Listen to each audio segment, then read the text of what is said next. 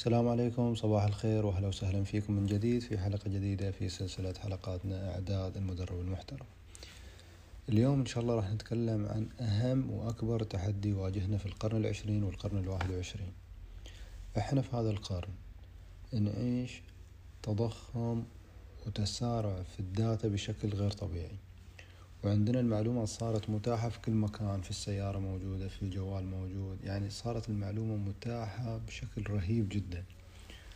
فصار أكبر يعني عقبة في طريق النجاح هي عقبة التشتت. فصار إحنا الآن عندنا مجموعة كبيرة جدا يا من الأهداف الصغيرة أو مجموعة من المشتتات اللي تخلينا في حالة عدم تركيز دائم.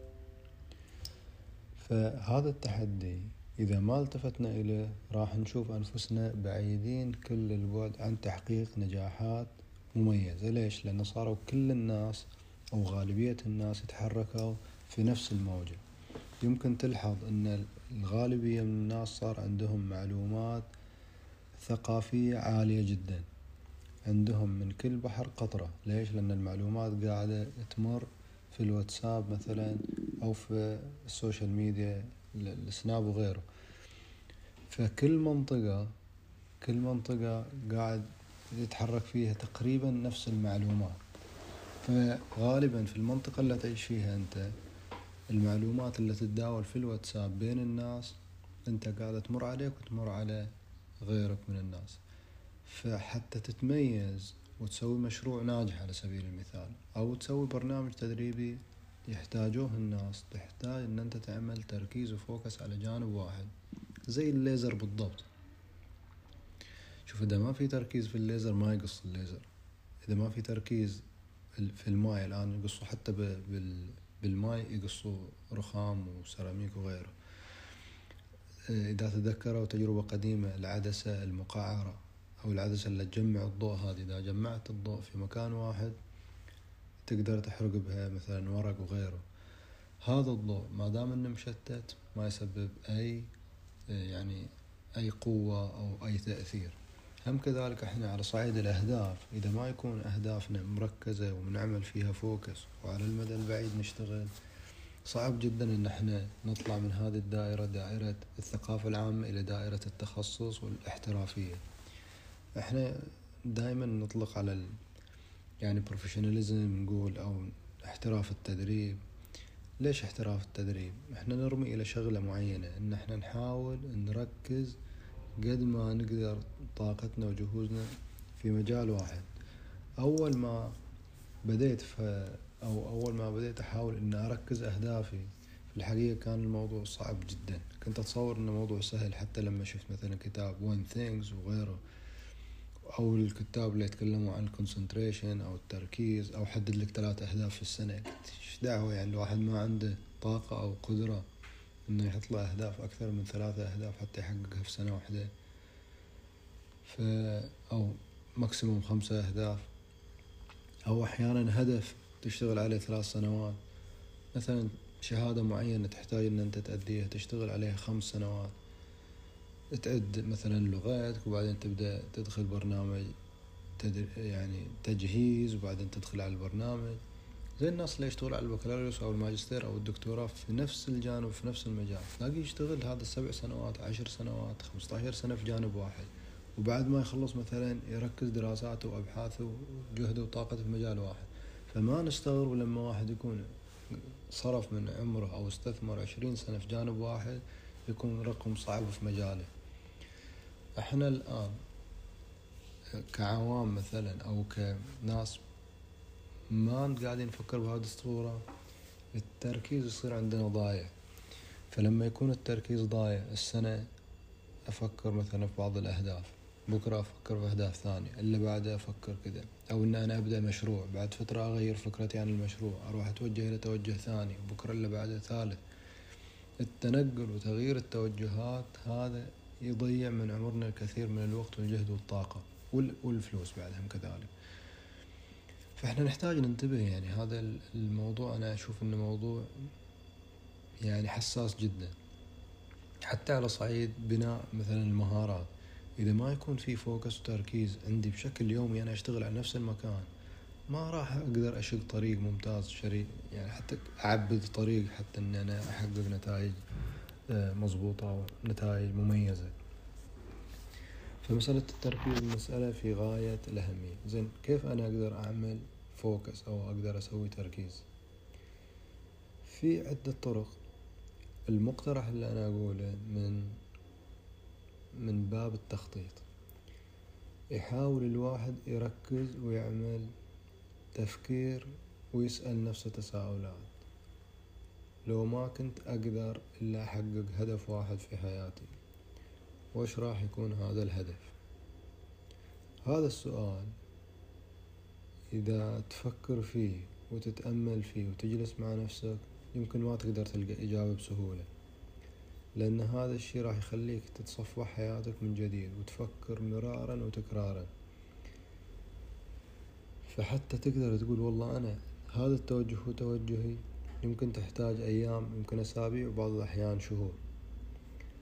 من الكتب اللي تكلمت عن هذا المجال كتاب ممتاز أنا أنصح بقراءته كتاب كيف تخطط لحياتك للدكتور صلاح صالح الراشد. كيف تخطط لحياتك وستيفن كوفي هم كذلك تكلم فيه في كتاب العادات السبع ولكن في فصل من الفصول بينما كتاب الدكتور صلاح الراشد كتاب كامل يتكلم عن التخطيط. يتكلم عن الرسالة والرؤية. بعيدا عن المصطلحات. أنا أبغاك تفكر وش أهم أهدافي. أو لو كنت أبغى هدف واحد في حياتي وش راح يكون هذا الهدف؟ لو شفت أن الموضوع في صعوبة أو أن الموضوع مو بالسهولة تقدر تحدد قسم حياتك إلى جوانب. عندك جانب روحي أو جانب ديني. عندك جانب أسري. عندك جانب اجتماعي عندك جانب شخصي ويمكن تحط جانب العملي في مجال العمل أو جانب مالي مثلا. فكل جانب من هذه الجوانب تقدر تحدد لها هدف واحد هدف واحد كبير. فبعد ما تحدد هذه الأهداف هذه الجوانب الأهداف حاول تشوف الشي المشترك بينهم يمكن تقدر تستخلص منه هدف كبير واحد. فلو كان عندك هدف واحد وبعدين صار عندك أربعة أو خمسة أهداف رئيسية وبعدين من الخمسة أهداف هذه الرئيسية حاول تطلع مجموعة من الأهداف المصغرة إليها. راح يصير عندك سلسلة من الأهداف. هذه السلسلة من الأهداف يعني إذا عندنا خمسة جوانب من جوانب حياتنا كل جانب داخله أهداف. إذا ما تبغى يعني إذا تحس إن مصطلح الأهداف بعد فيه شوي صعوبة لا. الآن بعد ما تحدد أنت. آه خلينا نفترض جانب مالي. أنا أبغى الآن من الجانب المالي أبغى يكون دخلي مثلا الشهري عشرين أو ثلاثين ألف. زين أسأل سؤال. كيف أقدر أحدد؟ أو ما هي المنافذ؟ أو هذه خلوها مرحلة بعدين هذه مرحلة بعيدة شوية.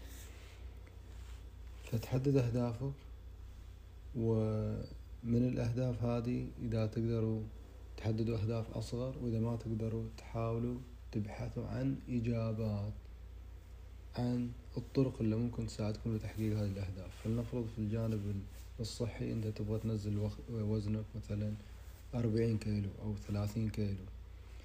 أنا أبغى أنزلها على مدى كم؟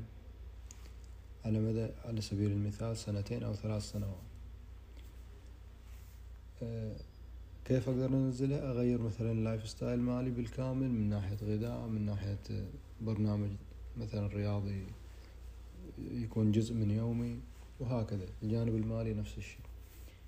الجانب المالي هم كذلك أنا وجدت فيه صعوبة حتى أن أنا أعمل شفت أو نقلة في حياتي.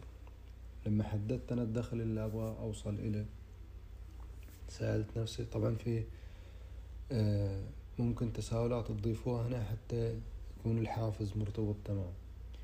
ليش أنا أبغى أوصل إلى هذا المكان اللي حددته؟ إذا صار عندك ريزون قوي أو إذا كان عندك سبب قوي هذا راح يكون مشغل لك الدافع باستمرار.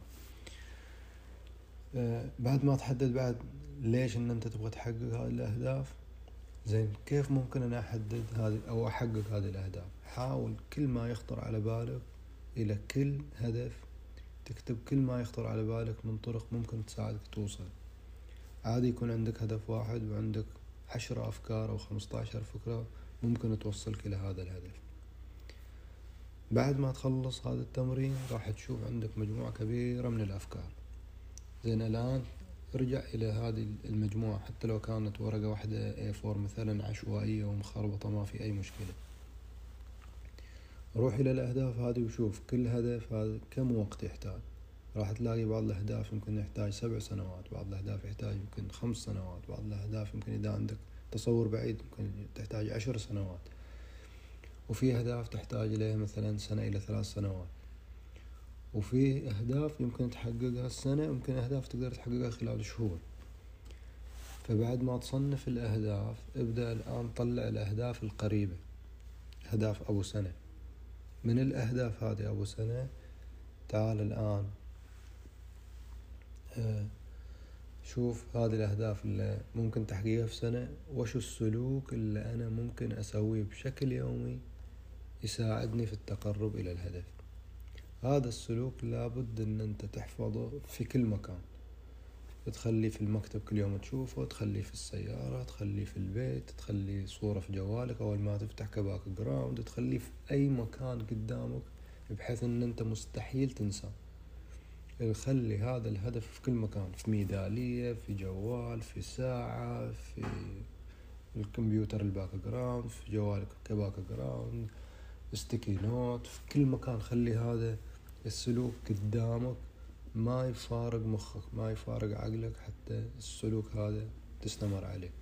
لما تستمر على هذا السلوك اللي يقربك لأهدافك هو هذا اللي راح يوصلك خطوة خطوة في تحقيق هذه الأهداف. فكل ما كان عندك تركيز وفوكس كل ما قدرت توصل إلى أهدافك بشكل أسرع. طبعا مع الممارسة راح تقدر بعدين تضيف مو بس سلوك واحد في اليوم راح تقدر تضيف بعض السلوكيات اثنين ثلاثة سلوكيات استراتيجية نسميها. أه، لا تحاول من الأخطاء اللي أنا واجهتها أن أنا أحاول أن يكون عندي سلوكيات استراتيجية أو أكتيفيتي كلهم أبديهم في وقت واحد. كيف في وقت واحد؟ يعني أنا اليوم خطط أقول اليوم مثلا بشتغل على واحد وبشتغل على اثنين وبشتغل على ثلاثة وبشتغل على أربعة. يعني أنا ببني سلوك جديد مثلا بمشي كل يوم نص ساعة ببني سلوك جديد كل يوم بقرأ لي ربع ساعة بسوي لي سلوك جديد كل يوم بسجل لي مقطع مثلا بودكاست أو أو إني أنا مثلا كل يوم بسوي لي blog. إذا كل هذه السلوكيات أبغى أبدأها اليوم راح أواجه صعوبة. ليش؟ لأن بناء عادات جديدة تحتاج إن أنت تستبعد عادات قديمة. فمو بالسهل إن أنت تجي وتغير شكل يومك بالكامل آه، مرة واحدة.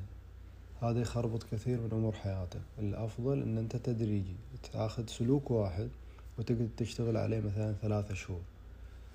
فتدريجيا إن أنت تغير أجزاء من حياتك.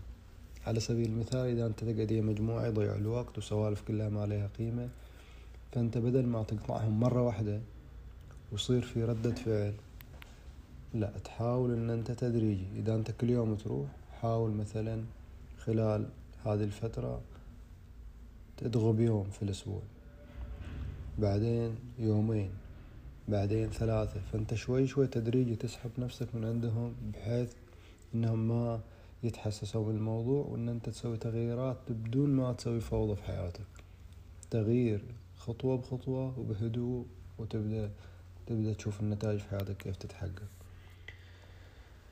يمكن الموضوع شوي يتطول يمكن شوي عشوائي يحتاج الموضوع هذا يحتاج إن الواحد يشتغل عليه مرات ومرات حتى يتمكن منه لأنه إذا قدر يحط أهداف ويسعى لتحقيقها راح يصير عنده تحقيق من الأهداف مسألة وقت فقط. أحط الهدف وأسعى له وأحققه. أسعى للهدف الثاني وأحققه. راح تصير العملية شبه أوتوماتيكية. خلاص أنت تعرف أي هدف تبغى تحققه طريقتك في التحقيق هي واحد اثنين ثلاثة. ومجربينها بدل مرة عشرات المرات. هذه الطريقة مجربينها وأشوفها طريقة ناجحة جدا حتى في مجال العمل. لما يكون عندك مجموعة من الأهداف سواء كان أهداف سنوية أو أهداف جاية لك من إدارة القسم أو من إدارة ال local مثلا management يصير عندك مجموعة كبيرة من الأهداف. كيف تقدر كل يوم تعمل focus على؟ نرجع إلى نفس الموضوع اللي وقفنا من عنده. فتواجهنا هذه الأمور مثلا في ال management يصير عندنا مجموعة كبيرة من الأهداف. فإذا صرنا وقدرنا إن إحنا نحدد ال priority أهم الأهداف اللي نحتاج لتحقيقها يومنا ما يكون عشوائي. صحيح يكون في عندنا ناس جايين ناس رايحين في طلبات كثيرة ولكن لما يكون الهدف المهم قدامنا مسجل في ورقة أو مسجل في دفتر أو مسجل في مكان وأنا هذا يعني قاعد أتابع البرايورتي خلاص. خلاص تصير كأنك ليزر يعني. الهدف اللي أنت تسعى له ما توقف عنده لين ما تحققه أو تعمل له كمبلش فهذه الطريقة أشوف طريقة ناجحة جدا وفعالة ومجربة بدل المرة عشرات المرات. فكنصيحة حاولوا قد ما تقدروا إن أنتم تتمرنوا على كيفية إيجاد أو التعرف على أهدافكم. وخلوا دائما في سلوكيات توصلكم إلى هذه الأهداف وحاولوا تسعوا إليها لأن هذا راح يعطيكم فارق كبير جدا في حياتكم. ونشوفكم إن شاء الله في مقطع جاي وتحياتي في أمان الله.